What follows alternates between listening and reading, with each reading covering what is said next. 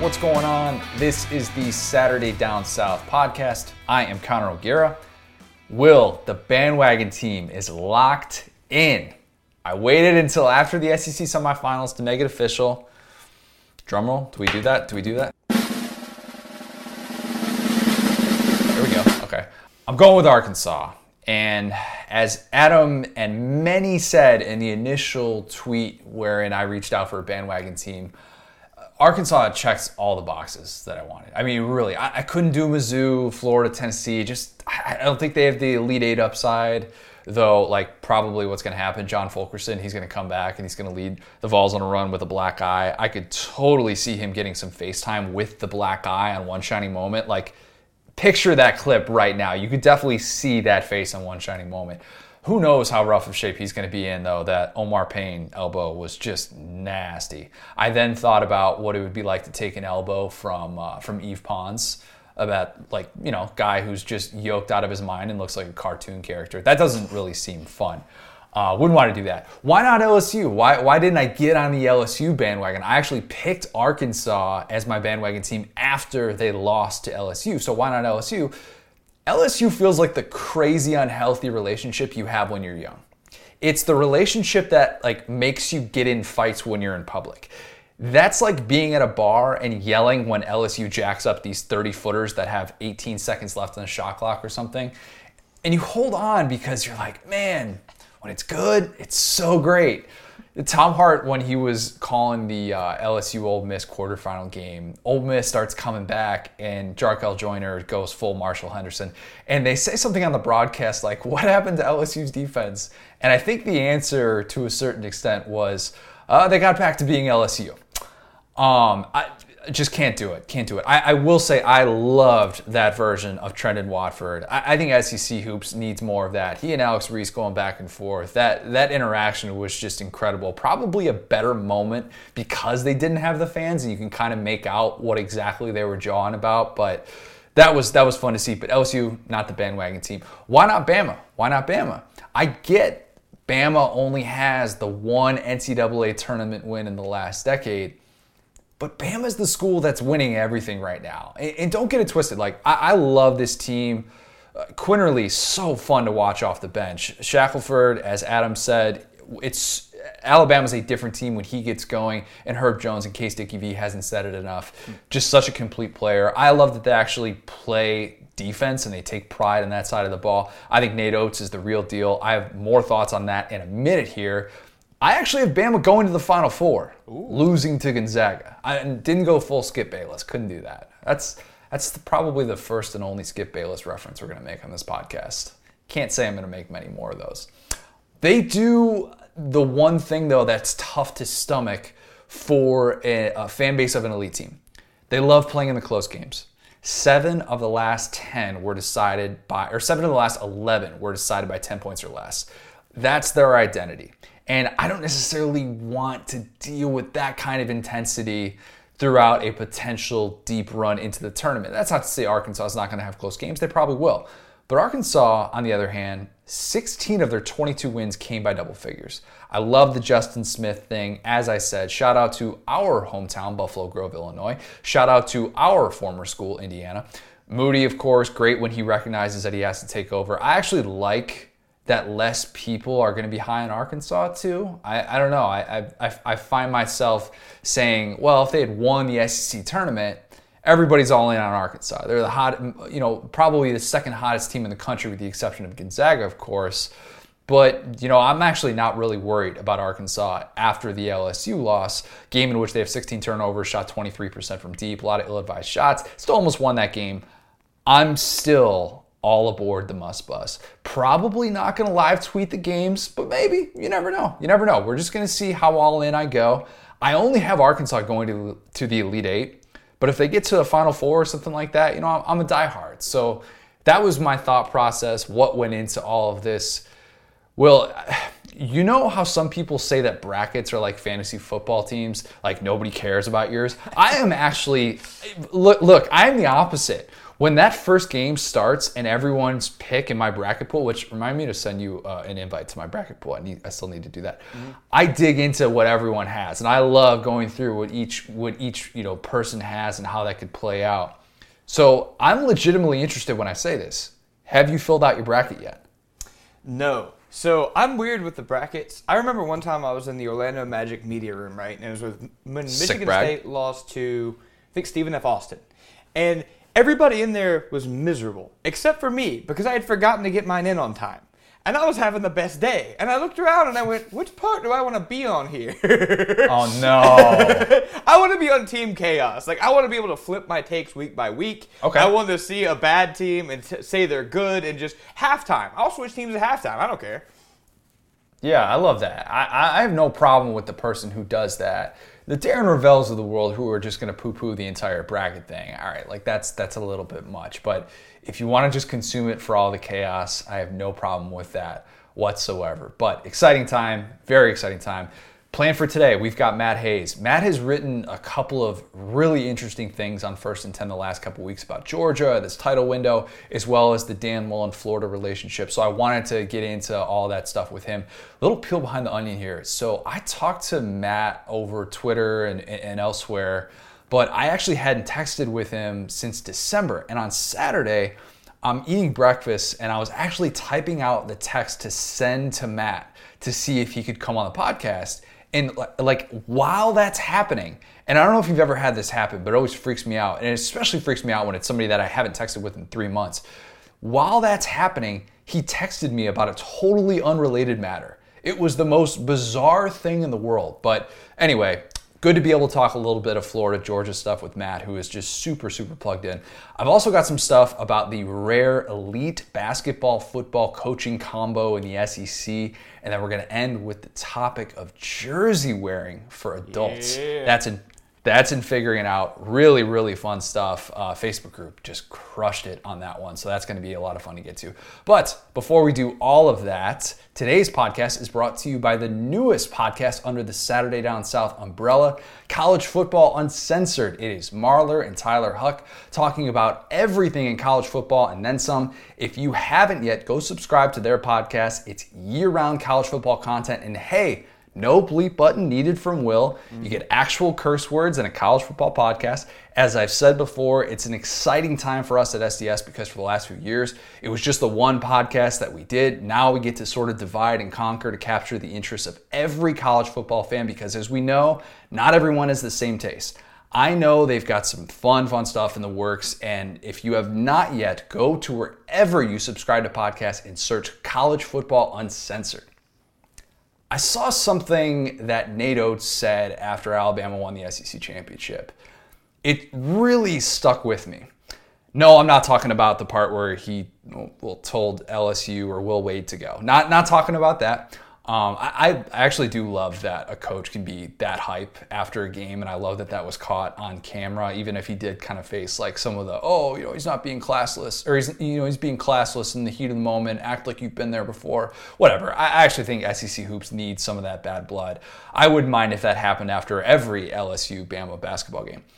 Nate Oats, what he said was, we don't have to be a football school or a basketball school. We just win championships.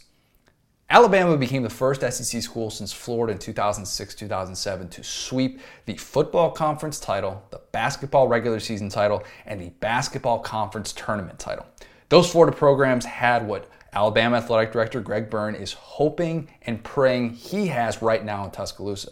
That is two coaches who are both elite in their professions. That's what Urban Meyer and Billy Donovan were. That those that program obviously won national titles, both football and basketball. Alabama's trying to do the same thing. First time that's ever happened in the same school year, at least in a post-integrated world where we're not talking about you know pre-World War One times and fake national championships, all that stuff. That's still on the table for Alabama. But what Greg Byrne is is praying and believing he has is his version of Meyer and Donovan. That's why Oats signed that big new extension. If Byrne hits it right, he'll get like maybe five more years of Saban being Saban at this level, and then a decade of Oats competing for yearly SEC titles. Go back to the spring of 2007. Florida's coming off back to back titles in basketball, of course. And yeah, Noah, Horford, Brewer, all those guys are gone. It's going to be a big rebuild for Billy Donovan. But Billy Donovan's about to turn 42 years old. Urban, also 42 years old at the time. He signed that big six year extension in June. Nobody, though, would have guessed that Urban wouldn't finish the remainder of that contract. Every athletic director in America would have killed to be in the same spot that Florida athletic director Jeremy Foley was in. And look, out of those two guys, Florida still got, after that point, another football national title, got a Heisman, got three more top 15 finishes in football from Urban, and then in basketball from Donovan, you got three more SEC regular season titles, made four trips to the Elite Eight, including one of the Final Four. Foley would have taken that 10 times out of 10. Now, every athletic director in America would love to trade places with Greg Byrne. Why? Because it's next to impossible to hit it at the right time with two guys in the big revenue sports. Let's start in the SEC. Will, since the start of the 2016 17 school year, which is what, like that's four and a half years ago, how many SEC schools have had the same football and basketball coach? Oh man, God, there's been so much coaching turnover. Malzahn's gone too. Um, wow, man, I'm gonna guess. So Kentucky's one. That might be the end of my guesses, man. I, I feel like everybody's gotten fired. You, sir, are absolutely correct. Wow. Just one. And all signs point to Stoops and Cal being at Kentucky for a decade. If they're together for two more school years, that'll happen. Let's go back to the 1980 81 school year as the starting point. And no, that's not a Georgia joke. How many times have we seen basketball, football coaches who are at the same SEC school together for 10 years? Speaking of Georgia in 1980 jokes, Vince Dooley, Hugh Durham, they had 11 years together. But actually, for this argument, only nine of them came if we're using that 1980 81 start day. Same exact thing in Tennessee. Johnny Majors, Don DeVoe, they had 11 years together, but only nine of them were during that period if we're using 1980 81 as that start date. The longest other concurrent SEC coach stretches for basketball and football. Pat Dye and Sonny Smith, they had eight years together at Auburn in the 80s. Bobby Johnson, Kevin Stallings, they also had eight years together at Vandy. That was in the 2000s. And again, now Stoops and Cal, they have eight years together at Kentucky. But other than that, that's it. Urban and Billy, they got those six years together. It's the type of dual sport success that when you go to a wedding a decade after the fact with people who were there for part of it, they tell you about how cool of a time that was. As I've said before in this podcast, that happened to me a couple years ago. It was, it was pretty cool. It was a fun conversation to be able to have. That's the type of run that made a 16 year old kid living in the suburbs of Chicago go, man, I wish I could go to school at Florida. That's the type of stuff that this can yield when you hit it right with both coaches. In the SEC, though, it's just always so fleeting for whatever reason. Sure, we've seen really, really good individual years for the football basketball combos. Go back to 1982 83 at Georgia. Herschel's last year, they lose to Penn State in the national championship. Basketball team goes to its first and last Final Four. Go figure that was actually the year after Dominique Wilkins. They ran into that Jim Valvano team, lost in the semifinals to NC State.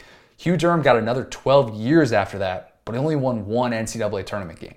2005 2006 at LSU. This is a year that you probably remember very well, Will. Les Miles, 11 and 2, year one, first year of the post Saban era. John Brady leads the basketball team to the Final Four. Shout out to Tyrus Thomas, who my very, very near and dear friend Ben DeLeon still thinks is the second coming of, I don't know, Julius Erving maybe, but he's still convinced that he's going to be better than Joakim Noah, even though the careers are now officially over. Give him a couple more Whatever. years. Listen, give Tyrus Thomas a couple more years. He's almost there. Couple more years, couple more big contracts. Tyrus Thomas, he's going to be fine. He'll figure it out. Two years after that happens at LSU, LSU football wins national title. Brady is fired though. That's basically the exact same timeline as 93 94 Florida. Spurrier goes 11 and 2. Lon Kruger leads Florida to the Final Four. Two and a half years later, Florida wins the national title in football, but that happened a few months after Lon Kruger left for Illinois. And then there's obviously 2006, 2007 Florida, and now 2020, 2021 Alabama. Why has that success been so fleeting? Does this all go back to the original point that Nate tried to debunk? That is, there are football schools and there are basketball schools. Our brains, for whatever reason, struggle to wipe away what decades have told us. And as time passes, those identities become more entrenched. But let's think about the dynamics at play here. Obviously, football is king in the South, not breaking any news by saying that. Always has been, always will be. That's not changing. So, how does that impact basketball coaches? Unless you're Kentucky with Cal or Vandy with Tim Corbin in baseball, the football coach is going to be the king of the campus. His contract's going to be the first one to get negotiated. He's the one with the program associated with booster support. Go back to when Lon Kruger left Florida for Illinois in 96. Jeremy Foley fought and still couldn't keep Lon Kruger from leaving Florida for Illinois. He went to a basketball school where there was no Steve Spurrier. Kruger was frustrated with the lack of fan support at Florida. Florida's average annual attendance, if you go back and look, it dropped by 2,000 fans that season. The year that they went to the Final Four a couple years earlier, they had roughly 10,000 fans per game. They couldn't even sell out their own arena. The average attendance was 2,000 less than capacity. Illinois, however, averaged 15,000 fans that season before Kruger goes there, and that was for a team who finished ninth in the Big Ten. It didn't matter that Lon Kruger had five years left on his deal at Florida. Jeremy Foley did everything he possibly could have done to keep him. Hey, it worked out pretty well for Florida. They hired this 30 year old kid named Billy Donovan.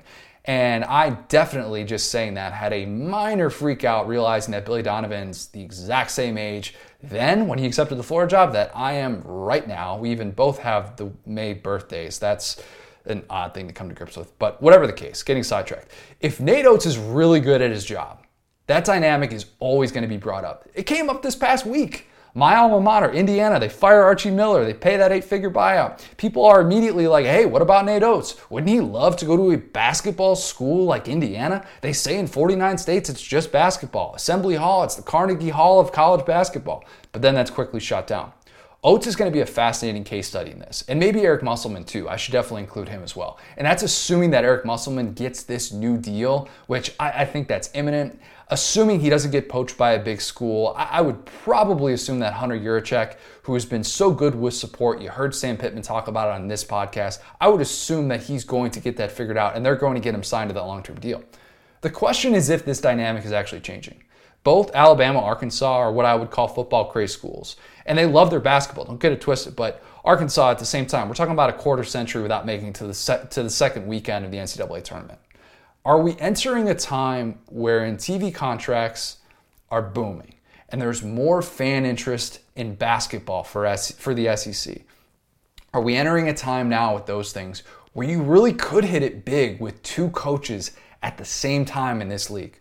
I think that the interest in basketball is just so huge in that. And weekends like this past one, that certainly helps. That tournament was incredible down to the very last second. I thought it actually helped that there's no Kentucky as well. And I get that Kentucky would have been kind of the villain, but I, I love that it was actually two football focused schools. Neither had won a conference tournament in the 21st century. And they, they get the title of the New Bloods, which I love that. And I'm very much frustrated that I didn't come up with that myself and I wasn't creative enough. On the broadcast, though, they made so many of these football references, and you might have gotten sick of that if you're listening to it, but that's probably not going away, at least for a little bit. Maybe this is going to yield like what Michigan State had for a bit. Tom Izzo, Mark Dantonio, they were together for 13 years. And even though it ended badly for Dantonio, it was still what every AD would love to have with the two major revenue sports. For about four to five years, MSU was kind of one of these both schools. That just doesn't happen. Ohio State had that while Florida did back in the day with Donovan and Urban. But Ohio State might actually have that right now. Chris Holtmann, kind of the Big Ten version of Nate Oats. The Buckeyes have two elite coaches in their 40s. Not quite Donovan and Meyer because they don't necessarily have the national championship pedigree yet, but it's pretty close. In theory, Ohio State should be set for a long time, but Ohio State is still going to have to deal with the lingering thing of, well, what happens when Cal retires at Kentucky? Because Chris Holtmann grew up in Lexington and he was a diehard Kentucky fan as a kid. I don't know what his future holds. I don't know what the future holds for Nate Oats at Alabama. One has to be optimistic, though, especially with the brand of basketball that his teams play. His personality is infectious. Whatever the case, I do know this. It is just so, so hard to be known as what Oats described. That is, just a school that wins championships. Let's go to my interview with Matt Hayes. We got uh, a lot of Dan Mullen, Kirby Smart stuff. Matt is one of those people, for those of you who don't know, or maybe you haven't heard him on this podcast before, he's one of those people that he can say or write something that I might initially disagree with, but then I'll think about it more, or I'll file it away in the memory bank, and then I'll kind of come back to it. And the vast majority of the time, he ends up being right about it. So here is my interview with Matt Hayes. Now excited to be joined by a very special guest. It is Matt Hayes. Matt, I, have got a bunch of different college related things that I want to get to, but before we do that, I'm curious. You're in Jacksonville, so you've seen the start of the Urban Meyer era up close. Besides the whole like hiring and then unhiring Chris Doyle thing, and then realizing, oh yeah, I'm not in college anymore, can't really do that. How's everything going with your buddy Urban? Is, is Jacksonville all in on him yet? I think Jacksonville was all, all in on him day one, Connor. Um, I mean, I, I you know, I think Herb's motivated. He clearly is. You know, he he's not gonna get back into football unless he was in a place where he thought he could do something unique and something special. Um, you know, he's like most coaches. You're not to go to a place where it's all set up where you got to go where it's you got to build a little bit because of, you, know, you got you got to want people to want more instead of it's already there, and you just got to continue to get better. So uh, he's found a spot that's got a number one overall pick. And it's got the most cap space in the NFL. It's got you know a lot of NFL picks and he's draft picks, and he's excited about turning it around. The, the the downside to that is there's a long history of just failure with this franchise, and you know they they've made bad move after bad move on in both free agency and the draft. Um, terrible at drafting quarterbacks. Now they're in a situation where they're right in it now, man. I mean, you got Trevor Lawrence staring you right in the face. So you get Trevor Lawrence and and you hope he stays healthy and you build around him and you see what happens. It's, it's the people here in this city are very excited like they haven't been before in a long, long time. Um, and and it's you know I, I feel happy for them because you know I used to live here uh, in in the in the 90s and it was you know when they were really good early this place was crazy and then they had this huge lull where they were just terrible like one of the worst if not the worst franchises uh, in the NFL and you know, it's a great football town. It's a great fan base that's very, very passionate. You know, and they deserve something like this. They've gone through a lot of crap, Garner, to be honest, for almost two decades now, with like you know one or two seasons here and there, hit and miss seasons, you know, just little pockets of success. Um, they're all in, man. They are all in. I, I, you know, the history of college coaches in the NFL is, for the most part, not that good. There are certainly some guys that hit big, um, and you would think a guy like Urban Meyer, who clearly is a terrific coach. I mean, you can say all you want about him off the field in college and how he built things in college. That's you know that is what it is. But as a coach, as a football guy, I mean, there there are a few like him. Let's stay with coaches in the state of Florida. Let's we can even stay within the urban coaching tree. The, the, Dan Mullen thing, it's weird, and I've talked about it on this podcast before. You wrote about it recently in First and Ten.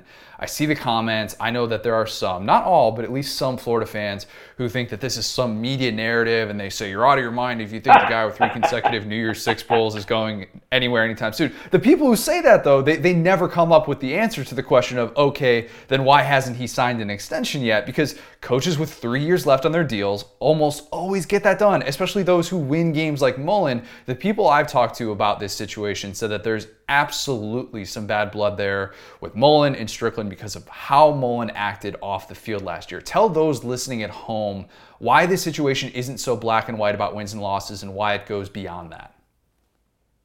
Well, uh, honestly, Connor, right now it is about wins and losses because the fact that he's won 29 games in three years and the fact that he's taken them to three straight New Year's Six bowls is probably why he's in the job right now. Uh, touché, I, touché. I think you know you you look at you look at what he's done on the field and how how he's turned that program around, and, and you know and they you know they had a lost decade there with with uh, McElwain and Muschamp, and you know if you're Florida, what they haven't won the SEC in what 12 years? Is that right? 12 years. Think about that. 12 years. In 12 years, I think Spurrier won the SEC six times. I think five legally and one when they think they should have won when they were on probation. I think that's right, six, right? Um, so I mean, think about where they where they were, what this fan base expects, and now where they are today before Dan Mullen got the job. So that's really his biggest trump card. That's what he holds more than anything, because it's you know, and and we'll get to the to the three instances where he he behaved poorly and he put the brand in bad light. But what's a bigger deal, I think, to not only the administration of Florida, but to many Florida boosters as well, is he put them on probation. They, they he put them on probation for the first time in 30 years. The last time they were on probation, they were considered basically a rogue program. You know, they were a program that in in in 89 or 90, because they were technically on in 90, that's why they didn't win the SEC.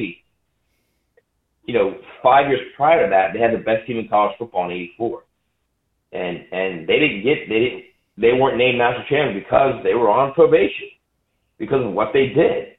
So they were a bad bad team as far as cheating in the '80s, and they tried forever to clean that up. When Spurrier got there day one, he said. uh it, you know, people say, "Can you win?" I said, "Yeah, we can win. We can win. We can not cheat. It can be done.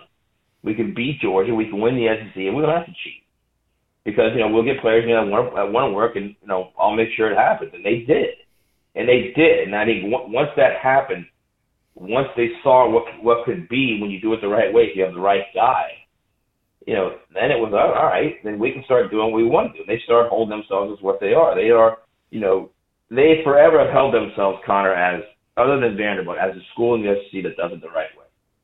You go to Florida, you can get a great education because it's one of the great one of the great academic institutions in all of America. You can play football at a high level, yada yada yada. Okay, look, whether you believe that or not, that was their pitch. Okay, that was their pitch. What your the idea of the whole student athlete, whether you believe that or not, whatever. The idea was they're an elite academic institution, which they are, and their idea was, look, come play football, and this is what you can get. And now they're on probation. And now their coach has a show cause order. And what a show cause order means is if if he gets fired or he quits, the school that hires him within the span of that show cause order has to explain to the NCAA why they should hire him, why he sh- they should be able to hire him. I mean, it's a big deal. It's a big deal when when a coach gets a show cause order. It's a big deal the fact that Dan Mullen knew what he did was wrong, when he went to go see the kid in Seattle when he set it up. He mm-hmm. set it up. He knew what he did was wrong and did it anyway. So he knew he was breaking a rule. So when you start putting all that together, then your main thing is, okay, if my coach is doing this, if this guy that I'm paying five or six or seven million dollars a year, whatever a new contract would be, if he's doing this, if he knowingly is breaking rules, what else is he doing? And how else, and how can I trust him? And, and here's the thing with McElwain. When McElwain, when it started to go south with McElwain, clearly the losses were an issue. Okay, clearly that third bad season was an issue. First two years they were in the SEC championship. The third season was terrible, but when you start to like lie to your boss, when you're saying, okay, you know, yeah, I've, I've had I've had death threats, and and then your boss says, well, give me the proof, and you don't do it because at that point Scott Stricklin had to had to make sure the campus was safe. Because if there's death threats among his his family, then it's what could happen on the campus. So he's got to keep the campus safe. If your coach says no, I can't, I'm not doing it, then you're out. So all the little things prior to that, what what Jim McElwain did, he wasn't really a a, a team type guy. He wasn't really a guy that was that was about the Gators. Um, you know, he was a guy that if you remember you remember, and this, and this one kind of into what Dan Mullen did uh, as recently, I think three weeks ago, two weeks ago, three weeks ago. Uh, after Florida beat Iowa in the Outback Bowl, it was a press conference, and and the media asked Jim McElwain, you know, you know how you know how he thought about Florida's commitment to facilities when he got there, the facilities were bad. He needed X, Y, and Z, and what was your commitment? And he said something along the lines of, "I don't know. We'll see what we'll see what happens moving forward."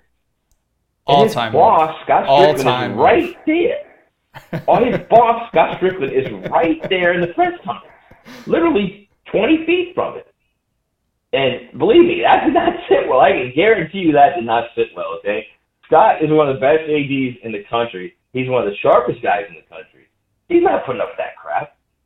So, so that's a, so when you start doing stuff like I'm not going to tell you what my death threat, what a death threat was you know, all that stuff that happened prior then comes right to the forefront. All right. Yeah. So now let's move to Mullen. So you start out with the NCAA with the NCAA probation, which to me is crazy because it got almost zero play. It was like it was nothing. It was like it was nothing. And it's a big deal, man. It's a big deal to those people at that institution. And I think it almost got nothing, Connor, because we're at the point now in this era of, of college football where the idea of paying players isn't a bad thing anymore. Um, the idea of doing things the wrong way and make a breaking NCAA rules isn't a bad thing anymore. And there's so much of a push to be more player friendly. And frankly, I've been I've been pushing that player friendly model for like three or four years because I think it's the right thing to do. But the problem with that, the problem with saying give the players an extra year to transfer. Uh, I mean, I mean a free year to transfer, so if you you know they don't have to sit out. Um, give the players the name, image, and likeness. Um, give them a reason uh, to be part more invested in the, in what you what you're making billions of dollars off. Okay, so I've been all for that. But the problem when that happens is once that happens, you get more of a pro feel to it. And once that happens, the idea of cheating is no longer a, a, a big deal. And then you start talking about a competitive disadvantage to those who can't cheat as well as the other guys can cheat. You know what I mean? And that's really what the amateur model is all about. It's it's it's not so much about paying paying athletes, which is bad. Okay, it's about building a competitive disadvantage because you have more money to pay other to pay elite players more than the other guy does. You know what I mean? The idea should be they come to your school because they love your coach or they love your university. And that might be a pie in the sky idea, that might be Pollyanna, whatever you want to call it this day and age. And you might be right. The idea still exists. It's a competitive advantage. So that's the thing, okay? That's why it's a it's a bad thing they say probation. And I know people say, "Oh, who cares? It was just he was just uh, you know meeting a kid." Well, he set up the meeting. He texted the kid, set up a meeting at a school the kid didn't attend. So it's it's he knew what was wrong and did it anyway. So that's part two of that. How do you trust a guy like that? That's, I think, the greater deal of all. If you're the administration, what else is he doing? So now we'll move forward to this year, the season, okay? The first loss against Texas A&M. Tough loss, man. A tough, tough loss. A game they should have won. You know, they fumbled the ball there. Davis fumbles the ball. They had a chance to just run the clock, kick the field goal, one of the best kickers in the country, win the game, get out of it.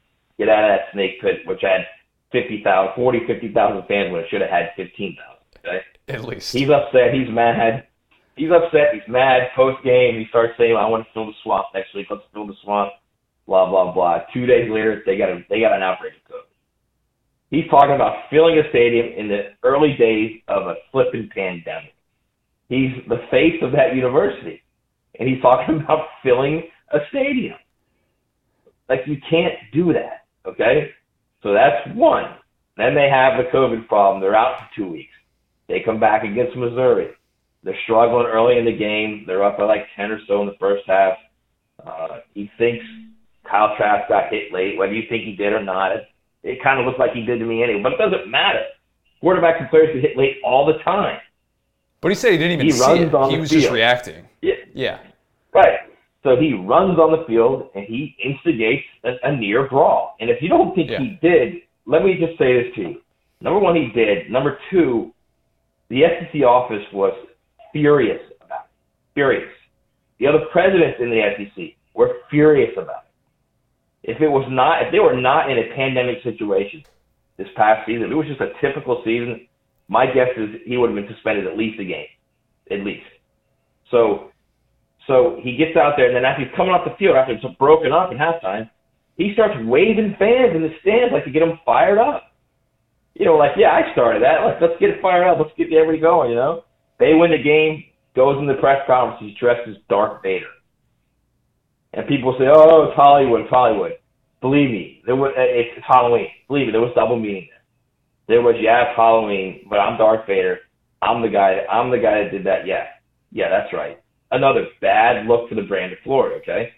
You're talking about a brand that, you know, they spent Spurrier and all those guys, Spurrier and uh, and and Meyer and and Jeremy Foley and and uh, uh, who was the, who was the who Bernie Mach and all those guys that built that to where they wanted it. The brand of Florida doing it the right way, although you can say about Urban and his 30 arrests, that's an easy way to soil that after the fact. But those guys built it to where they wanted it to be, right? And then he's breaking this down now. He's breaking this brand down now, slowly but surely. So then comes the Cotton Bowl, all right? They get blown out by Oklahoma. And he says, well, this wasn't, you know, this was, this was our, this wasn't our, really our team. Our team, last team played and lost in the, in the SEC championship game. So here's a couple things. He sounds like a crybaby. Number two, more importantly, he's minimizing his own players on the field. You recruited those players, Dan. Those young guys and those scout guys that are getting whipped, those are your recruits. And he's minimizing his own staff, thinking, okay, right. well, they, we didn't work for two weeks. We didn't work for, for 15 days because we didn't care.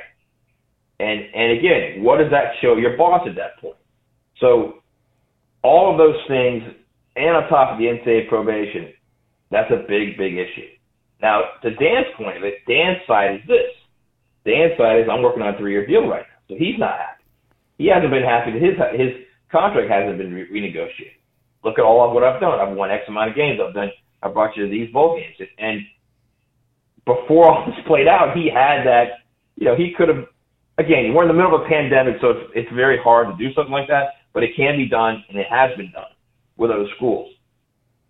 Now Florida's at a point where if you do extend him, even if you just give him a year, you don't give him any money. You just give him, make him, give him the four years. You're you are then rewarding bad behavior. You're rewarding what he did. So they are in a unique situation. Um, Scott Stricklin and, and President Fuchs there are in a very unique situation right now, Florida, because do you extend him and reward him for what he did? Because that's a bad look. Do you keep him at three years? He's not going to be happy if he's at three years. Then what happens? So then we go to the spring press conference, okay? And at the spring press conference, you would think that Dan, after all he's been through in this off season, you would think that he would get in that press conference and it would be everything would be perfect and he'd be all about the Gators and all about his team. And he's asked about his contract. And he doesn't say, Hey, all I care about is this team. I need to get this team ready to win. We had a tough year. You know, we had a chance to win big and we lost some games we shouldn't have lost. I just want to focus on the players. He says his quote was I don't have the quote in front of me. It's uh, you know, you know, basically along the lines of that's not that's not a question for me. It's not a press conference. It's not my press conference. It's someone else's. Ask them. Mm-hmm. I mean, you got to be kidding me. You got to be kidding me. After all he did in the previous months, he's going to throw his bosses, Scott Stricklin and the president, Fuchs, under the bus and basically put that on them. So he's it's weird to me. It's almost like, and this is what I wrote. He can he can do the right things and, and work his way out of it and just coach, be the guy that that's a that's a a, a smart and and strategic head of a mega program, which he is, or he can be the tantruming you know whiner of a, of a program. And when yeah, things don't go away, he can whine. He, he yeah. yeah he's not he's not I, I almost think like if people were asking me, well, can he do it? I don't know that he can do it because he is who he is. His personality is not going to change, and I think that it right. showed in that press conference in the spring the spring press conference. His personality will not change. So then, you're if you're Florida, what do you do? Do you put up with it because he wins, or at some point do you say the headache's not worth it, and and it's and it's just we'll go get someone else because it's a program that's proven it can win big. It's a program that's proven, you know, they can attract elite elite uh, players. Which, oh, by the way, he hasn't done that good of a job of recruiting. So it, it's they're both in kind of the you know unique situations. Florida's kind of uneasy with him. He's uneasy with them. It's it's very odd and it's very strange, but it's kind of a working relationship where it's moving forward because, and this is the only reason, because they're winning. How about that for, for, to... a, for a long story short?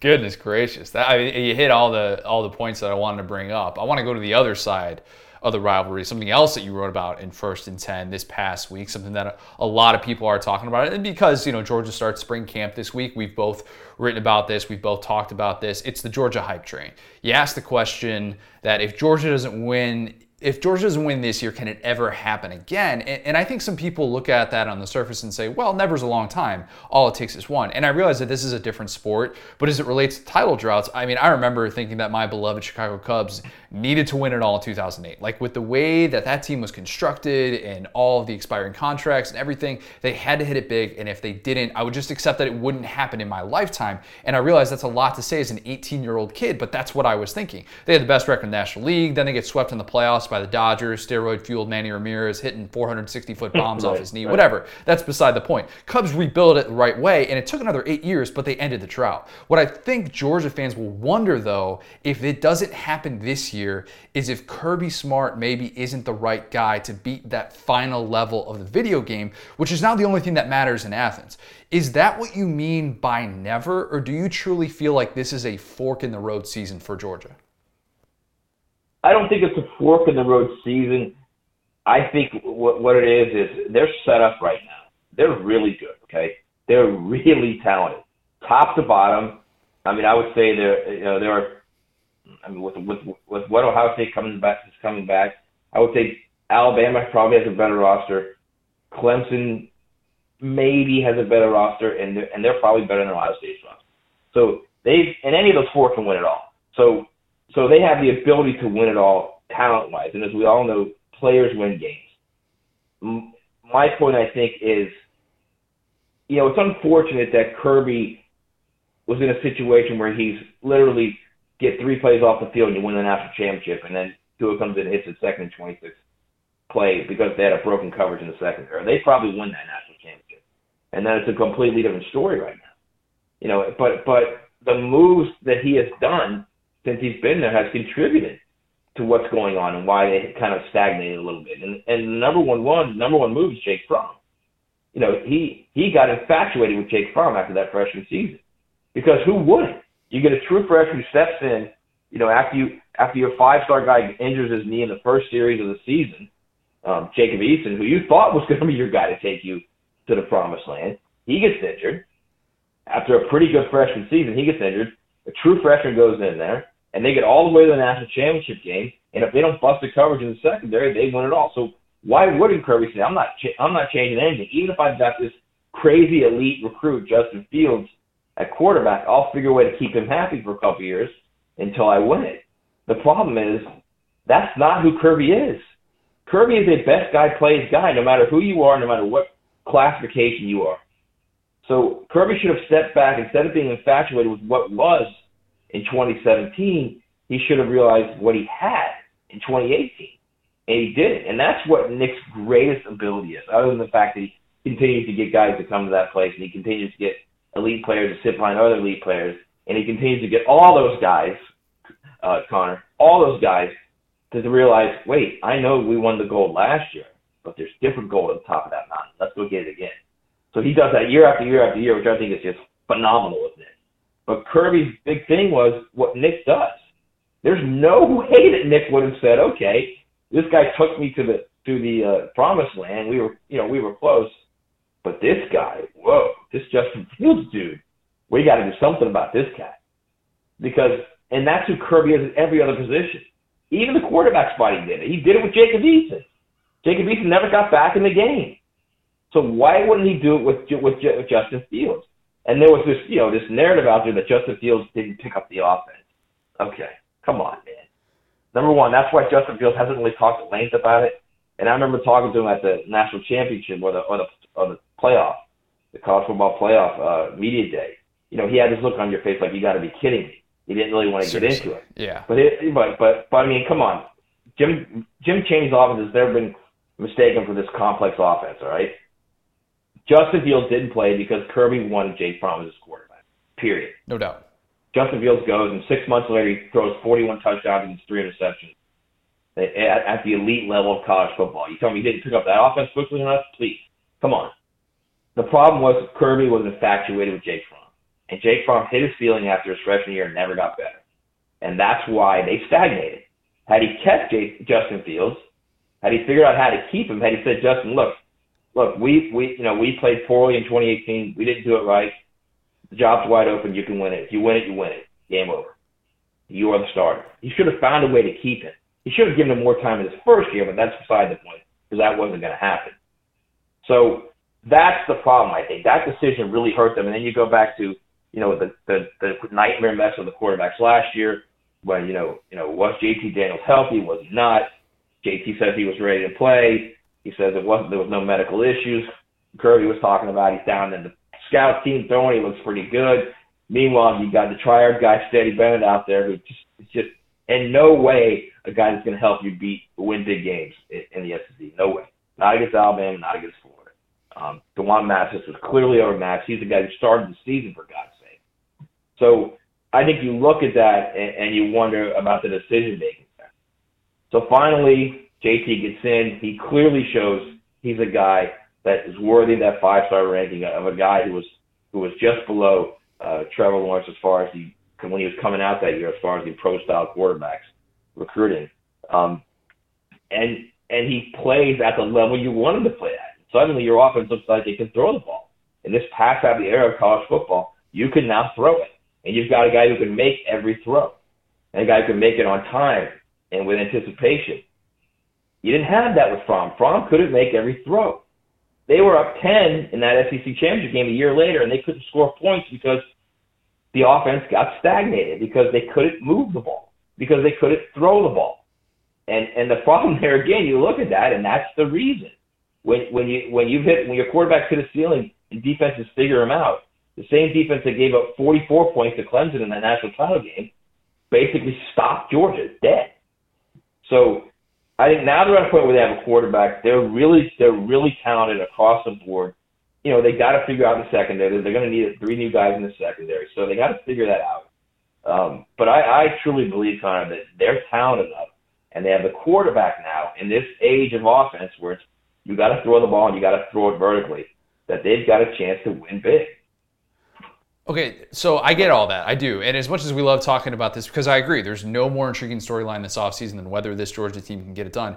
I feel like the looming thing besides Kirby and the Alabama hurdle is how bad this defense has been against legitimate offenses who could stretch the field. That goes back to the 2019 SEC championship. And I remember being there and watching, you know, of course, LSU threw the ball against everyone. But in those three games that Georgia's actually faced these good passing offenses, which includes last year against Alabama and last year against Florida, they allowed four passing touchdowns in each of those games, an average of 400 passing yards, and an average of 41 points. Now they have a ton of turnover in the secondary, and they rank 126 out of 127 teams in percentage of returning defensive production. That's the stat that Bill Connelly does. I get now that they actually have an offense that can overcome that, but this is by no means a championship or bust defense, especially not on the back end. So, like, is this the thing that we're overlooking and we're going to look back and we're going to be like, oh, DJ Uiagalelei, he lit up this this defense. Emory Jones, he lit up this, he lit up this defense, and oh, maybe even in a bowl game, Georgia's defense gets lit up again. Like, are we perhaps overlooking that because the sexy offseason storyline is JT Daniels? I, I think certainly it's a fair question, but I also want to go back to the three teams you mentioned. LSU with, with Joe Burrow, maybe the maybe the greatest college football team ever. You could easily make that argument. Certainly the greatest college football offense ever. Right? Then you got then you've got Alabama with Mac Jones, maybe the greatest collection of talent other than LSU in the last 30 or 40 years. Then you've got Florida. All the all those receivers and quarterbacks in the history of Florida, and Trask sets crazy records playing an entire SEC schedule with no cream puffs, no gimme games. I think what Trask did is just so unbelievably underrated in what those receivers and, what, and Kyle Pitts and what they did.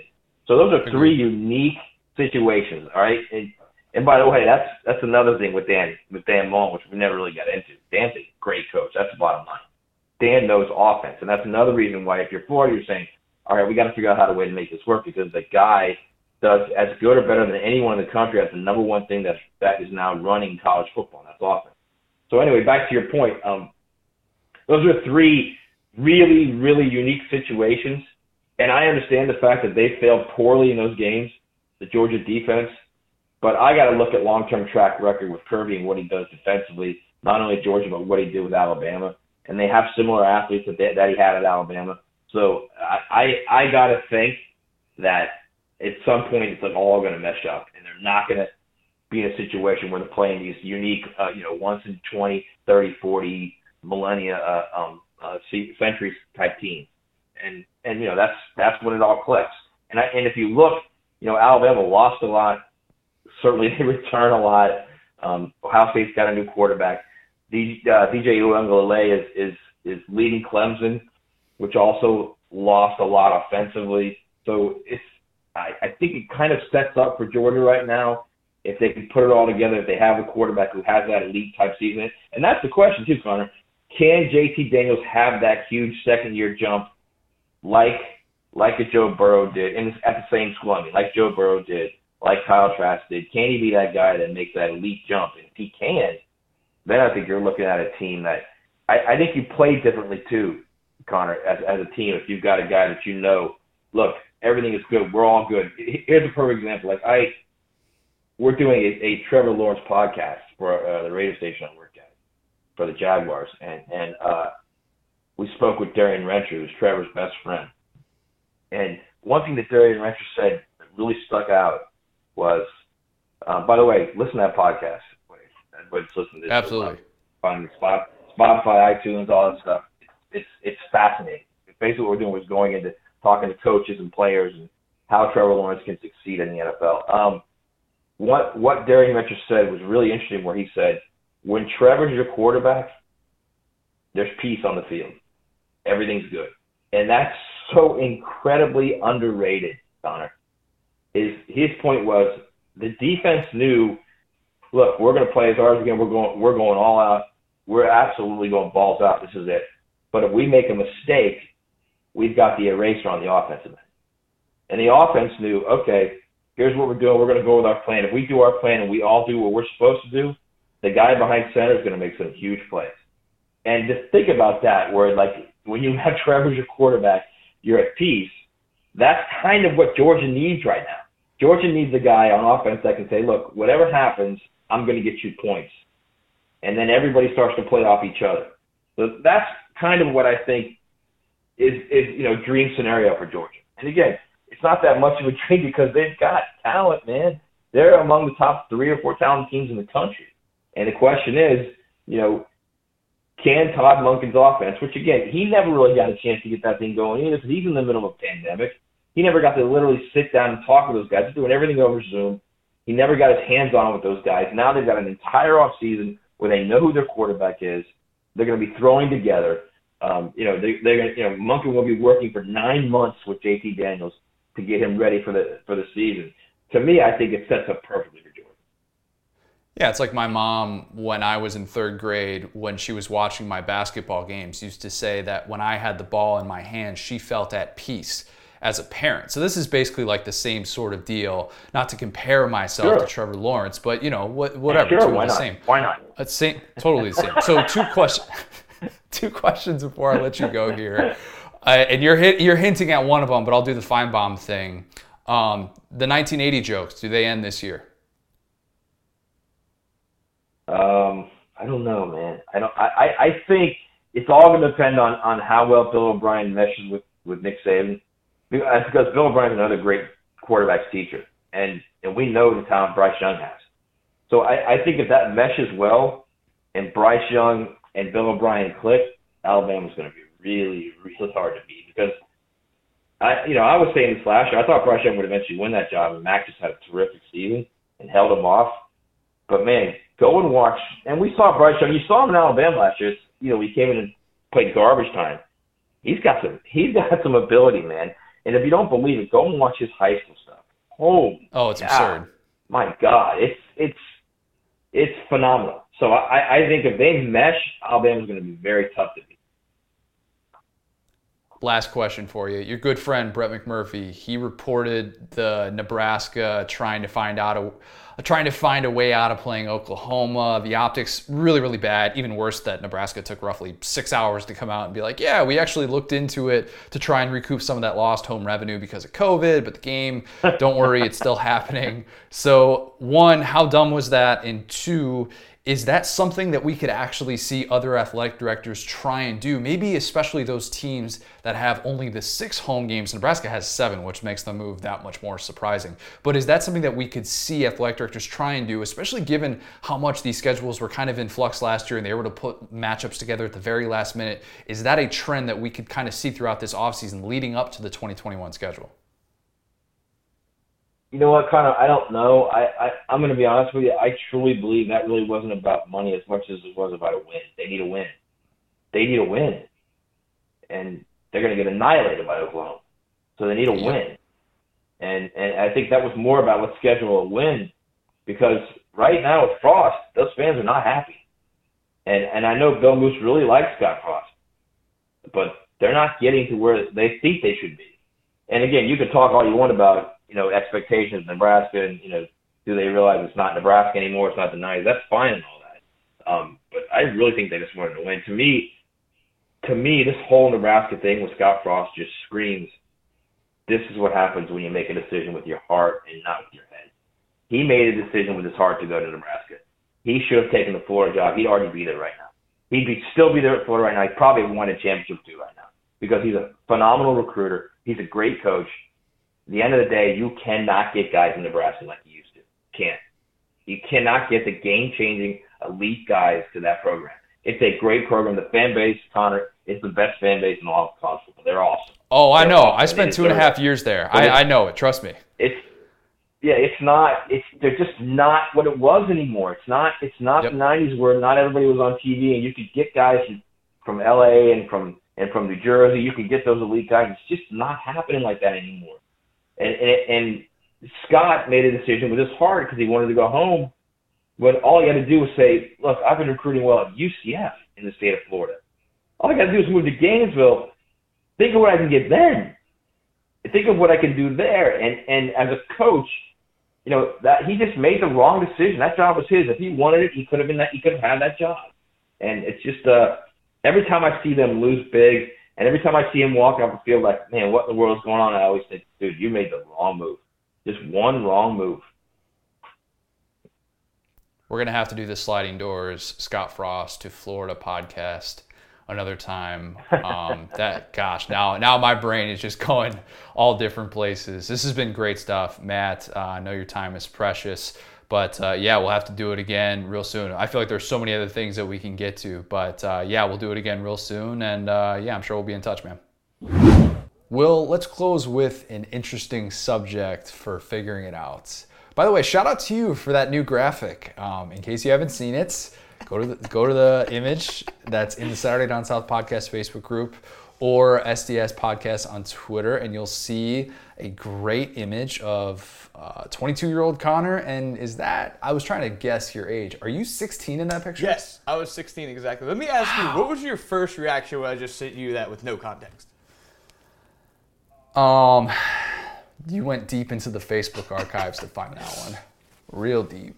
I mean, if you're going back to my days of just a shaved head, we're talking, we're talking eight years. That was about like the last I think that was like the last six months that I went with the shaved head and then decided, hey, I'm like going to be an adult in the workplace. I should probably have an actual hairstyle, not just that of one that, you know, a second grader can, can have. And that's not to say that the shaved head is, there's nothing wrong with that. I did it for 22 years of my life. Don't get it twisted. Love the shaved head. But, you know, like there becomes a time and a place when if you have a full head of hair, you should probably use it. Just that's, get a barber and see, that's why we're figuring it out. Exactly, exactly. One of the things I figured out as an adult. Very good, very good. So this weekend, Lauren and I like to go for a little little Saturday morning stroll, little little jog. You know, a nice way to kind of start off the weekend before we you know tackle to do list, whatever the case. And we're coming back in you know in our like the, the neighborhood that's next to next to us, and I see across the street and Will, you've, you've probably been in a, a, situation similar to this, maybe like you're driving down the street and you see something like this a, a hanger full of NFL jerseys. And my eye is drawn to that. Mm-hmm. And I'm like, those are like legit NFL jerseys. So I come back and, you know, as we're like nearing the end of our run, I stop and I take a look and Like, oh, okay, all right. These aren't like some knockoffs from China. These still have the tags on them. They're not like manufacturer errors or anything like that. These are these are real legit. So I'm, I'm scrolling through and like I'm thinking this guy's gonna want like 70 bucks. And he's basically gonna be like, all right, half price or whatever. And I'm like, eh, no, just it was fun to be able to look. And then he's like, oh yeah, I'm looking, you know, he's got like a, a new, like a Kyler Murray Cardinals jersey. Um, and he's got like Mitch Trubisky orange Bears Yeah. jersey. And I told him I was a Bears. I told him I was a Bears fan. I'm like, no, I don't do current players in the Bears. That's just not. That's not something I can do. But if he had Andy Dalton, would you have bid on that? I. I would have been tempted to buy it for a content related purpose, but other than that, no. Um, can't get on board with that. Just ugh. now, now you've got me sidetracked and I'm frustrated. I instead spotted my favorite, my single favorite jersey in the NFL. It is a white retro Giants Saquon Barkley jersey. I've said before, Saquon's my guy. He's like my he might be my favorite college football player of all time. I mean, he he really might be that for me. Just because of like when I started this job 2015, his freshman year, and got to kind of see his rise, all those different things. So I'm asking the guys like, like I'll, I'll package this if you want it with another jersey, something like that. But I thought to myself, this is like the only jersey, even though these are all like, you know, they had Bosa on, he had like Bosa with the the old school Chargers jersey as well, which is one of the best best uniforms in all of sports as far as I'm concerned. I was like, you know what? I love this Saquon Barkley jersey. When I watch them play on like Sunday Night Football or something like that, and they're wearing those white throwbacks from the early '90s, I love the way those look. And Saquon's my guy. I wonder how much he wants for this. He's like 20 bucks. I'm like, done. Easy. Easy 20 bucks to be able to spend. So it got me thinking though, because I, you know, I, I, I, I put it in the closet and I'm kind of like going through my closet and I'm thinking about, I really haven't bought, I haven't bought a jersey in, I think six years before that, or five years maybe. Um, I had a buddy who had like a hookup that was able to get me an Andrew Luck Colts jersey. Not even like a diehard Colts fan, whatever kind of secondary team. That's beside the point. But I was thinking, I haven't paid more than probably 20 bucks in that instance for a jersey in eight or nine years. And I think I paid like 50 bucks for this um, Ernie Banks retro jersey that was at the Hall of Fame gift shop. And I was able to get like an employee discount when I interned there that summer. But basically, I realized I have all these jerseys. I haven't bought them in a while, but I still like them. And I wonder why it is I feel a certain way about buying jerseys now as someone who's on the wrong side of 30 and who is an adult. And it kind of got me thinking, yeah, people have different ways of evaluating jerseys and the need for it in their lives. I actually wore a jersey this past weekend. If you follow me on Instagram, you probably saw this. Uh, I got a I have a Phoenix Suns Jason Kidd jersey that's just straight fire. Um, been rocking that for a long time. It's my go-to tank for any sort of like beach slash water activities. I'm I'm a big basketball jersey to the beach guy because it's like the best tank that you have in your wardrobe. And So you were know, you, were you rocking like the Jonah Hill look? Um, better better than the Jonah Hill look because I didn't have it tucked into dress pants. True. Um, so so that's that's the good news. I was wearing it with appropriate um, lower half attire, so that was that was the good thing. But I was kind of thinking like I don't even know what my policy is on jerseys anymore. So I wanted to be able to take this to the Facebook group. But before we get to a lot of great comments and feedback in the Facebook group, Will, do you have a, a specific policy when it comes to jerseys, or is it just kind of like a gut feel for you? So I'm realizing apparently I'm just I'm just a menace when it comes to this stuff as I'm as I'm reading these comments. So back like right when I started at my new jobs after I left SDS like full time, I was like kind of dressing like a rapper from like 05.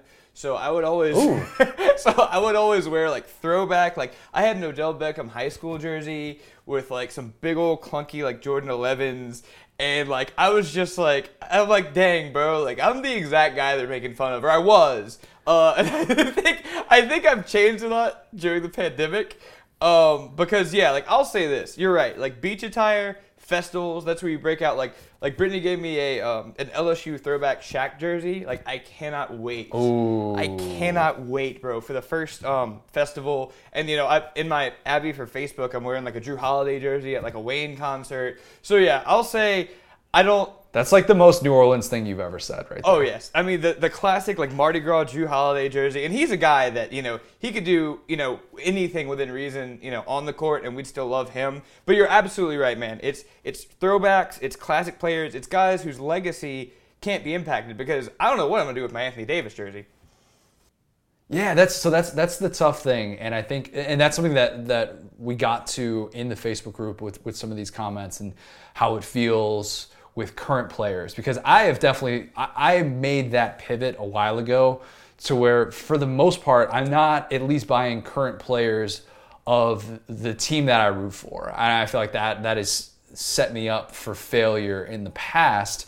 Now I did have uh, my brother got me got me and Lauren both uh, one of our wedding presents was uh, Kyle Schwarber jerseys for the Cubs. Yeah. That that was a tough pill to swallow this past year. Very very tough pill when he's no longer with the Cubs and they decided to pay Joc Pederson even less money. But that's neither here nor there.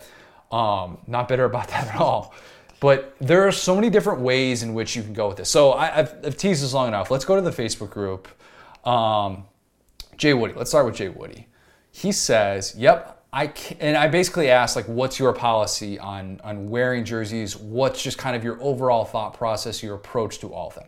Jay Woody says, "Yep, I can and do love to wear them. I like repping the player more than the team. Actually, like I'd wear a Jalen jersey, Jalen Hurts, if it was Bama, Oklahoma, or Philly. Okay, we probably figured out by context clues. I didn't need to add that in there, but." Jay brings up an interesting point because if you're repping your specific team, then you know it doesn't necessarily bother you as much if like the player gets traded depending on how he goes. But being like being in that spot where you just say i want to represent a player and i have no problem kind of where he goes. Jay had the thought process that i had with this saquon jersey of even if saquon gets traded and he's not with the giants I'll still rep that guy because I think he's awesome. And I just think he's fun to watch. I don't really care what happens. And it's not so much about the team, it's just that I'm repping the individual. Is that is that fair? Do you kind of are you kind of in that same thought process? No, the interesting thing he said was the Oklahoma jersey. That takes a bigger man than, than me. You know, if, if someone transferred off of one of my teams like that, I mean, granted, Jalen's mm. a little bit special because he kind of was given the blessing. But yeah, a rival college jersey I think is a tough pill to swallow for me. Yeah, although Oklahoma hasn't been good enough to be Alabama's rival, we can say that. Matthew Sadro, he says, oh, and he's got a great picture to go with this as well. Uh, I'm probably in the minority here, but there are definitely some situations where wearing a jersey is perfectly acceptable as an adult. But I think it's a few specific scenarios. The first is just any college kid ever. It's culturally acceptable in college and everyone does it. He's exactly right. But as soon as you graduate, no more jerseys as casual wear. After college, you can only sp- you can only wear jerseys if you are going to be at the sporting event and going all out for, as in big nut at Ohio State. Full getup, face paint, props, everything. There are several New Orleans Saints fans who pull off the jersey look very well with the rest of their costume uh, Whistle Monster picture here if you're not in the Facebook group. This is a New Orleans Saints fan who is wearing a helmet, and the world's biggest whistle is also attached to said helmet. He added this as well. Um, my fiance gets me a jersey of a player that I like for every special occasion, birthday, anniversary, etc. And I collect jerseys of my favorite players almost like baseball cards. So I have tons of them, but rarely wear them post undergrad. That that's like that's very much me in a lot of different ways. Not my, my wife doesn't like buy me a bunch of jerseys because I mean in her perfect world I'd get rid of all of them. I've gotten rid of some. But I, I have become more of a collector than a wearer. And those are two very different things when it comes to jerseys. And I like being able to kind of look at them in my closet, know that they're there if I'm ever in that situation. But yeah, I mean, after you graduate, it does it does kind of shift a little bit. It does kind of shift. It's weird. It's so weird. Oh, and Brittany added, um, Brittany added, uh, your fiance sounds fantastic. It'll be super cool to see your collection after 15 years together. You actually, you should tweet that out. Well, we have, or we should post that in the Facebook group. 15 years, set that date. We want to see Matthew Sadro's closet, what it looks like with all those jerseys. I'm sure it's spectacular. I'm sure it's really good. Um, Jeff Jensen, he says, wearing them to the appropriate sporting event is acceptable as part of an everyday wardrobe, it's not. Every hockey game I go to, if you're not in a jersey, then you're the odd man out. Jeff is 100% right. 100% right. If there is ever, and they call it sweaters in hockey, they call it sweaters. If there is ever a place to rep a jersey slash sweater, whatever you want to call it, it that, that's it. I bought a Jonathan Toews jersey Um, when was that? That would have been like. Oh, actually, I got that for I got that for a birthday present. I got that for a birthday present like 2013, so like right in the midst of Blackhawks mania dynasty, and I have yet to go to a Blackhawks game to be able to wear it. Now I've found other excuses to wear it, but I've probably only worn that jersey like four times because I mean I'm not Happy Gilmore. I can't just wear hockey jerseys wherever I go. I just can't do it. I can't do it. The best part about that was they asked Mike Scott back when he played for the Sixers, I believe, because he wore hockey jerseys every day, a different hockey jersey every day. And people were like, "What's the story here?" He's like, "I don't even watch hockey. Hockey sweaters look sick, man." they are, and and you could make a case. They're they're the best jerseys that, that there are. The hand stitched ones, I, I think, are just. I mean, I have one. Okay, so one of my go tos, Matthew Sadro talks about wearing jerseys in college one of my go to looks in college, and this is something that we didn't really get into in the Facebook group, but we probably should bring up. The Goodwill jersey find is incredible. Incredible. There was one time where I think it was going into my sophomore year of college. My buddies and I went to Goodwill, scoured the racks as one does, looking for the best discount buys. And I come across a Habs jersey, a Montreal Canadiens jersey. And it's it's red, and yeah, it's like it's used, doesn't fit me perfectly per se. But every single time I go, I went to like a jersey party in high school or like, or not in high school, I definitely wasn't that kind of high school, but in college, or if I went to a tailgate and I and I busted that out, I started wearing a different jersey every single tailgate that we had actually. That that always got a lot of compliments. And to, to a certain extent, isn't that why you wear a jersey? Like, Will, have you worn jerseys sometimes being like, I hope the random stranger comes up to me and tells me how great this thing is. See, yeah, that's what I was about to say. Like whenever, like working in Atlanta, I will just constantly wear Saint stuff, or I used to. That's what I'm saying. I'm reformed. After reading this thread, I'm reformed because it used. I had a Michael Thomas jersey when he had that OPOY season, and you're absolutely right. There's no better feeling in the world when you do perfectly pull off that jersey. And like, like I said with the OBJ, when one time somebody walked up and was like, "Wow, that's an OBJ high school jersey." I mean, I would compliment you on that because you're going deep into the archives. You can't just buy that off the lid at, at Champs or something like that, or, or, or go to Dick's and get that. You're you're doing your homework to be able to get that. People who actually like know jerseys and know sports, you're gonna get people that come up to you. I for the longest time I wanted a Laney High School Michael Jordan jersey. Mm-hmm. Never got it. Never got it. Still, you know, never say never. That could be good beach attire, but the high school jersey, man, that's that's respect. That's respect. Brittany says, I would find it strange to see an adult wearing a jersey as casual wear. I personally don't find them to be super comfortable, so if I'm not raging at a game and showing my support, then I'm not wearing it. She's right, they're not comfortable for the most part. For the most part. Even when I wear the Jason Kidd jersey to the beach, it still has like the lettering. It's got the old school Champion logo on the shoulder. Shout out to Champion, by the way. They're still they're not bankrupt yet, are they? Oh, dude, Champion made a huge comeback. Like right pre-pandemic, they were putting out some fire. Good for them. Good for them. Good for them. But she's right. It's it's not always the most comfortable thing to wear. So yeah, it does take the right sort of setting. Jesse Foley says, if you like wearing a jersey and it makes you happy, then do it. Okay, this is the conclusion that I've come to after reading so many of these. It's about how it makes you feel. It is 100% about how it makes you feel. I don't like that for a bit. So I actually have a Cam Newton jersey as well, Cam Newton Panthers jersey that I just I came across. A buddy had it. Um, a mutual friend of ours actually had that jersey and and gifted it to me. Um, but I was just like, I, I love this jersey. It's really cool. It's cool colors you know, I also envision this this day and this scenario in which I'll be able to have a man cave in which I hang all my jerseys up, and that'd be a cool one to be able to hang, like SEC legend, you know, whatever. So um, I envision this world in which like I'm gonna wear a Cam Newton jersey all the time, and I wore it once, and it was the NFC Championship, and I went over to my buddy's house. The buddy gave me the jersey. Um, I had no rooting interest for the Panthers whatsoever or anything like that. But I was just like, I'm. I don't think I'm ever gonna wear this. I, I don't really have a lot of scenarios. I, a lot of my social circles, like I just to show up wearing a Cam Newton jersey, they'd be like, "Why are you wearing a Cam Newton jersey?" And that wouldn't make me feel good. And so that's why I wouldn't necessarily want to go down that road. Now I could wear it to the grocery store, but then in the back of my mind, I'd be like, "All right, what's my what's my motivation for repping Cam Newton today? What am I what am I going for right now?" But Jesse's Jesse is is spot on here. If it makes you feel happy, and if it makes you feel a certain way, a sense of pride or if you just want to be able to represent a, a, certain person, then you know there's nothing wrong with that. And I, am perfectly, perfectly fine with that. For all the rules that we're going to kind of talk about here, and we're going to get into some of the rules here. Michael Darkey says, "I've always said that wearing a jersey of a player younger than you is weird. If if I wear a jersey on game day, it's either one without a name on the back or a throwback to one of my favorite players growing up."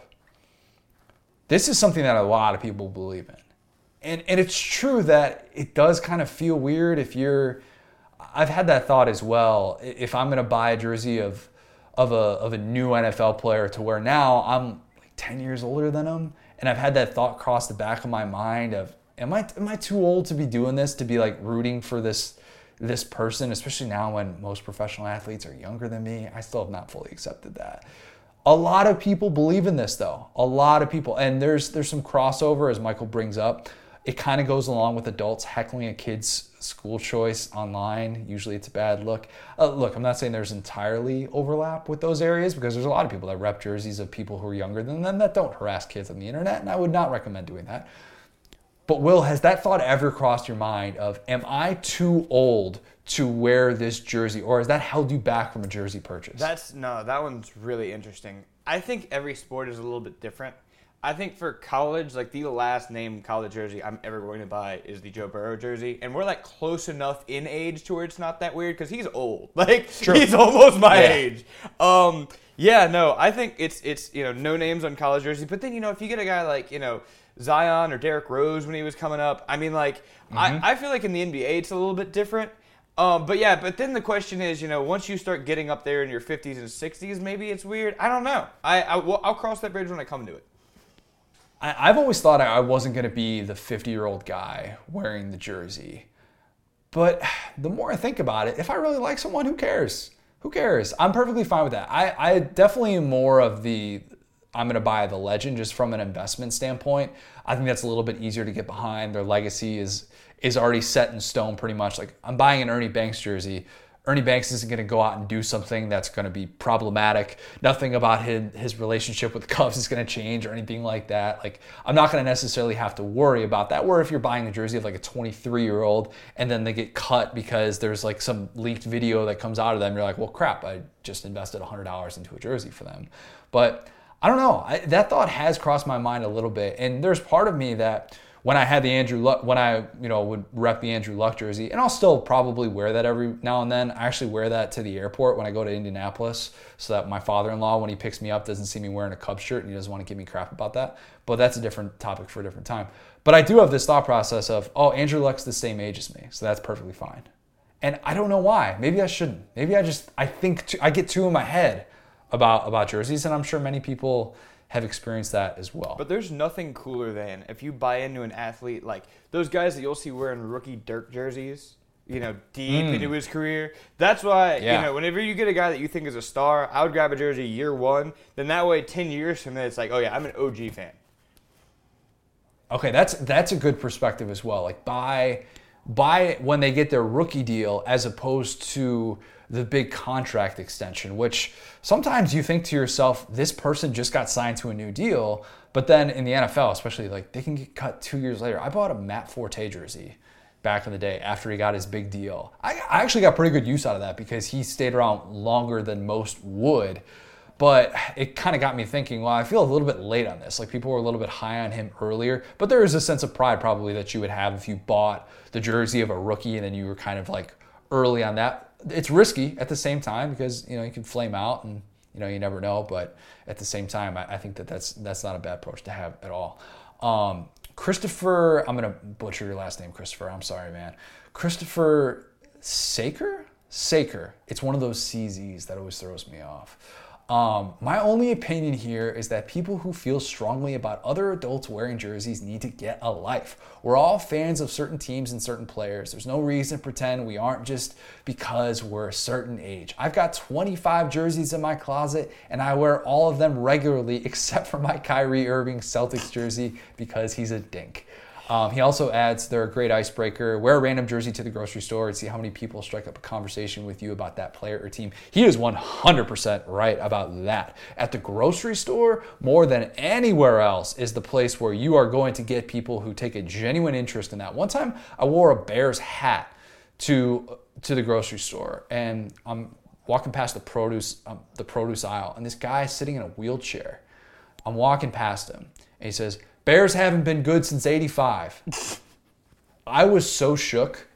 I had no idea what to say in that exact moment, and I thought to myself, "Man, if I were wearing a Bears jersey, this guy would have just full on tripped me or something like that." But it was it was an icebreaker, and I still remember that. So it was fun times. Um, no judgment here. No judgment here. Will and I, we both are jersey owners. We just want to understand maybe if there's a right or wrong way to feel about it as as an adult because sometimes you're right it is that great icebreaker. And then other times you you get maybe a little bit more self-conscious as an adult your wardrobe's a little bit more limited and you don't want to have people wondering like why you're wearing a specific jersey to a specific event.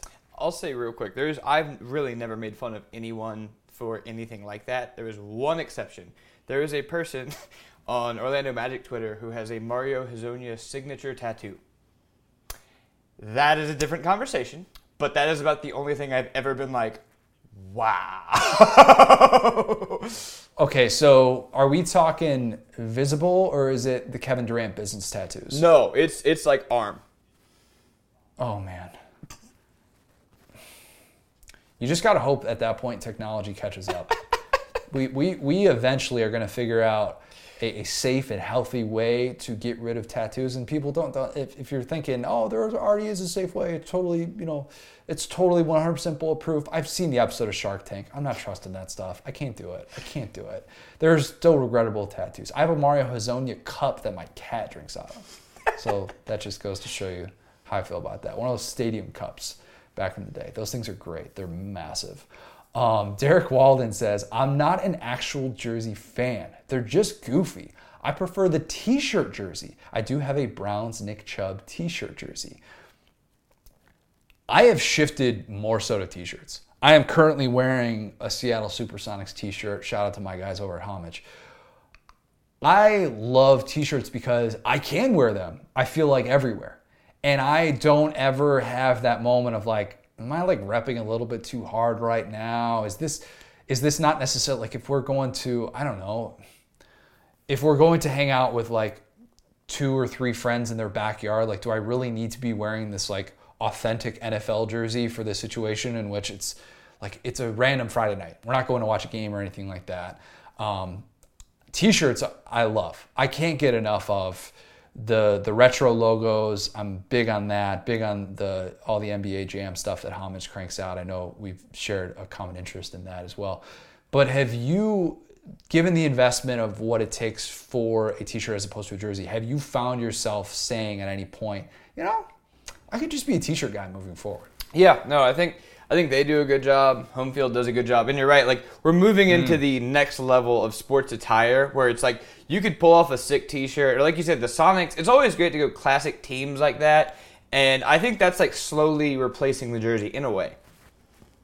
In a way, definitely in a way. Just because you can you can wear it any time of year. If I showed up on the podcast today wearing my Cam Newton jersey, what what would be your first thing that you would say? Um, how did you get duped into buying a Cam Newton jersey? Probably. You're trying so hard to break out this Cam Newton jersey. Next time we hang out, wear that, and I'll wear a random jersey, and we'll just look lost. on, the, on, the, back, on the back, like where it has the, the collar, it's got the keep pounding thing. Yeah. It's, it's legit. It's really nice. It's really really nice. But I just, I just don't have the use for it. Whereas like I can throw on a Seattle Super SuperSonics T-shirt or you know, I can throw on a Horace Grant t-shirt and, you know, I can wear that in everyday casual conversation. And it's like, oh, hey, yeah, that's just like, that's a t-shirt. People wear comic book t-shirts. People buy the $6 video game t-shirts that you see at Target. Like those things, those things play. I have a, one of my cousins who's like 45, still wears those all the time. And that's just, that's part of it. It's accepted in a different sort of way. Uh, let's see. We've got, okay, this, this one from Ryan Hunter. We'll end with this one. We'll end with this. He says, if you are a new fan, stick to recent greats. But if you are a diehard, I'm on Team Obscure Jerseys for lifelong fans. Yes, sir. For example, he says, I have a Joey Harrington Detroit Lions jersey. That, my friends, that, that is a collector's item. That, that is the type of thing that you wear. And I don't know how many situations you can pull off the Joey Harrington Detroit Lions jersey. You probably are just going to wear that with, a buddy, with your buddies. And every single time you wear it, you're going to get a really good laugh. But I like the obscure jerseys as well. I, there's Jon Greenberg who writes for uh, for the Athletic, who covers um, Chicago all Chicago sports. He always will like will go to Cubs games, and he makes it his mission to spot all the obscure jerseys. And he'll go out and like if this guy was on a team on a team with for two months and was one of those like last second deadline deals, he's gonna find whoever's repping that specific jersey. I don't have any particular obscure jersey, and I wish I did. Like if I could get, and I, I said in the comments, if I can get my hands on like a Mike Piazza Marlins jersey, Patrick Ewing Magic jersey, that that right there, you you need not think twice about that. You wear that all the time because that that's a fine. That that is something worth collecting. Will, that's my way of asking you. Do you have any obscure jerseys that you'd like to get out there? Obscure jerseys, not so much. Like I said, Jrue Holiday is probably the most obscure thing I have. Um, I have that, that LSU baseball jersey that y'all saw me in, but no, no, nobody weird. I need to, that needs to be the next one. Obscure jerseys you have to come across. Like you're not, like you said, they're not sold anymore. If you're purchasing them now, the chances are if you bought one back in the day and it became obscure over time, that's that's a little bit different. But if I could go to like there's a there's a place down here in Orlando in uh, in College Park that has these these retro jerseys for like 40 50 bucks. If I could find like a, a Brian Shaw Magic jersey, oh, yeah. I would wear that. I would wear that. That would get a lot of beach attire. Just pretty much any 90s jersey, John Paxson Bulls jerseys. I had I had a moment. There was like a targeted ad on Fanatics where there was a B.J. Armstrong Bulls jersey that was I think it was like hundred bucks. But I thought long and hard about it because it was reduced price. But I couldn't quite do that. I, I don't know if that qualifies entirely as obscure. He did win three championships. People forget that, but. I don't think there's a wrong way to go about jerseys, and I hope hopefully we didn't cast too much judgment here, but I think it's I think it's just a a great topic that depending on what situation you're in, maybe it depends on your social situation. It just makes you feel a different way. You know, everybody kind of has their their own deal with it. But great, great topic. Thank you for all of the responses on that. If you have not, and trust me when I say I love getting these, we absolutely love getting these. If you have not left us a five star review, please go on iTunes and do that. Subscribe to this podcast. Go subscribe to our newsletter, Saturday.football. Put your email address in, as I say each and every week. Go subscribe to College Football Uncensored wherever you get your podcast. We have so much March Madness co- coverage that's going to be coming down the pipe on SDS. Adam Spencer, as I say all the time, does such a great job with starting five. We've got kind of an all hands on deck sort of approach right now. I'm going to be cranking out basketball I'm sure that Michael Bratton's going to be having all sorts of basketball news stories up on the site as well. Our entire team will just be crushing it. That much I know. We've got baseball coverage coming from Joe Cox. SDS, one stop shop. Can't say it enough. Enjoy the NCAA tournament this weekend. Thanks, guys. Talk soon.